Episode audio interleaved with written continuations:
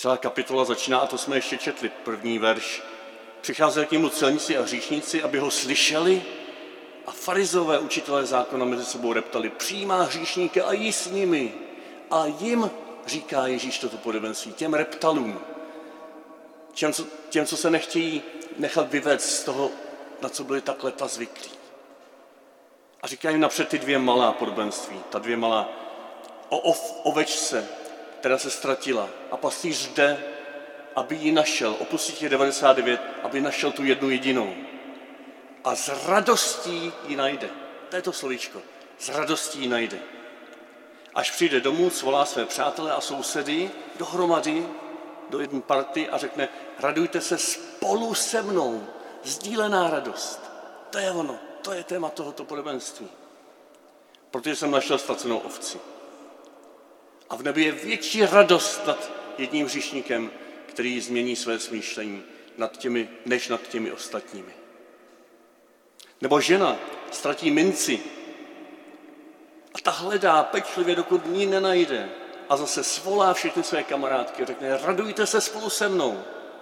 Znova radost, sdílená radost. Stejně tak mají boží andělé radost nad jedním hříšníkem, který změní smýšlení.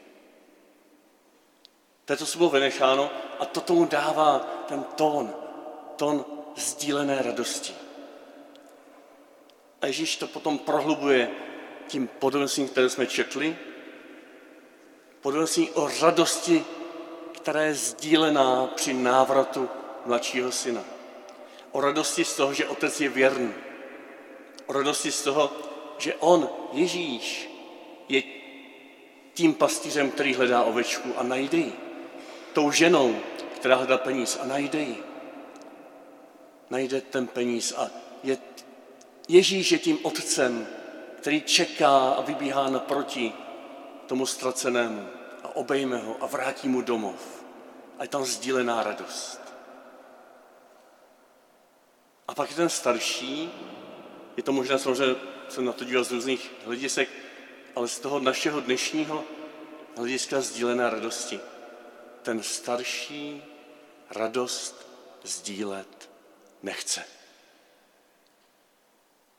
On má to své. On má to své odpracované. On má to své, na co má právo. A on není schopen, možná ochoten, sdílet radost z toho, že se někdo změnil.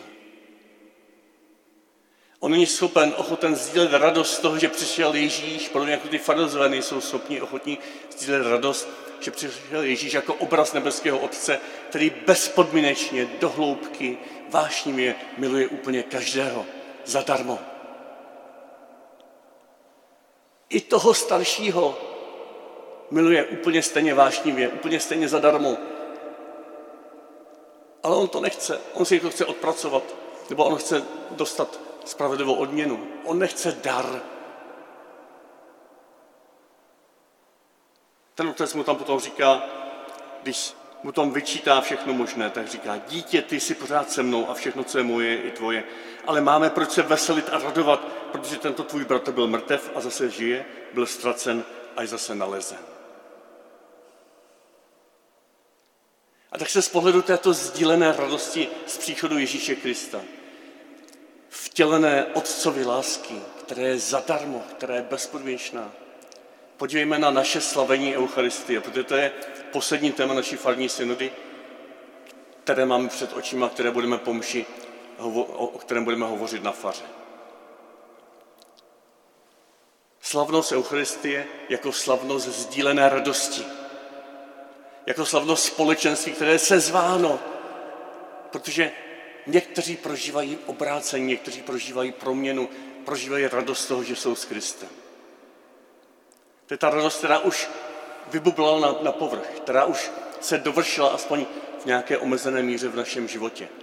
A zároveň to je slavnost nejenom radosti, ale také toho hodování, slavení, veselení se, hudby, tance. To jsou všechno slovíčka radosti, která ale může být v vozovkách vyráběna. Můžeme se pro ní rozhodnout. Pro tanec se můžeme rozhodnout. Židé, když se říká, že ve varšavském getu před odchodem do koncentráku tančili a zpívali Šema Izrael, tak to nebylo žádný prout znitra, prout radosti, že je Bůh zachránil. To bylo rozhodnutí, že teďko se chtějí radovat z toho hospodina, který je zachrání. Třeba až na věčnosti. To je to naše rozhodnutí. Takže slavení Eucharistie není jenom, že někdo má obrovskou radost a se zve ostatní, a také je to určitým způsobem v tom nejlepším slova smyslu povinnost vytvořit prostředí hodování a slavení a vzájemných vztahů a gest, které umožní, abychom tu vnitřní radost postupně objevovali. To prostředí, které je znamením společenství radosti. A to je na nás. To můžeme udělat my. A uprostřed tohoto společenství naděje můžeme očekávat, že ta radost přijde i z hloubky. A sem tam samozřejmě někdo přiběhne sem a má tu radost už v hloubce a sdílí ji s námi, nebo sdílí ji po cestě a obohatí toto naše společenství sdílené radosti. A tak, kdo budete potom na faře, tak může nám posloužit to, co máte v ruce, pro ostatní na doma. Je to šesticipá židovská hvězda a nám může pomoct podívat se na slavení Eucharistie, slavení mše svaté, jako slavnosti sdílené radosti, jako slavnosti na společném putování, o kterém papež František říká, že bez tohoto společenství bohoslužby není možná žádná pořádná služba a žádná pořádná společná cesta. A on mluví nejenom o mši svaté jako takové, ale o mši svaté jako slavnosti společenství. Proto je ta šipka tam vlevo ze zhora dolů, to je to okno, kterým se díváme do celé té hvězdy. Jo, skrze ten roh společenství. My se můžeme dívat ze všech těch dalších rohů.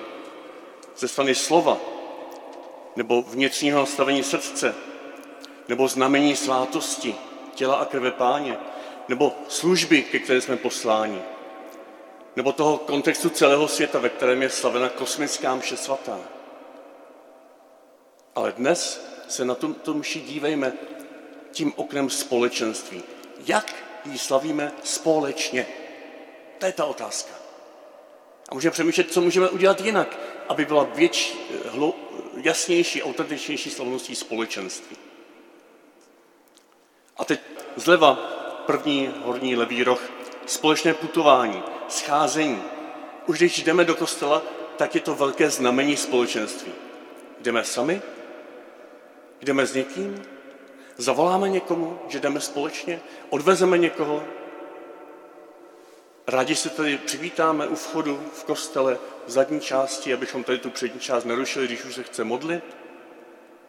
Vítáme různé generace, jestliže jsou tady děti, je tady někdo, kdo je vítá, kdo jim ukazuje dětskou místnost, kdo je tam uvádí, aby ti, co tady jsou poprvně, tak se tady vyznali, aby tady byli doma, je tady někdo, kdo těm starším říká, tady je teplo vepředu, jděte radši dopředu, nebo tady jsou sluchátka, abyste lépe slyšeli? To nejsou žádné technické věci jenom. To je znamení společenství, které se schází. A vstupní obřady jsou jenom vrcholem tady toho. V těch vstupních obřadech nic nedoženeme už, že toto nepředchází. To je společně sdílená slavnost z toho prvního horního rohu vlevo společné putování, scházení. Pak teď už jsme bohoslužbě slova. Dolů jdeme po té šipce. Společné naslouchání Božímu slovu. Jo, já tady většinou kážu velmi jednosměrně, ale vy to můžete vnímat.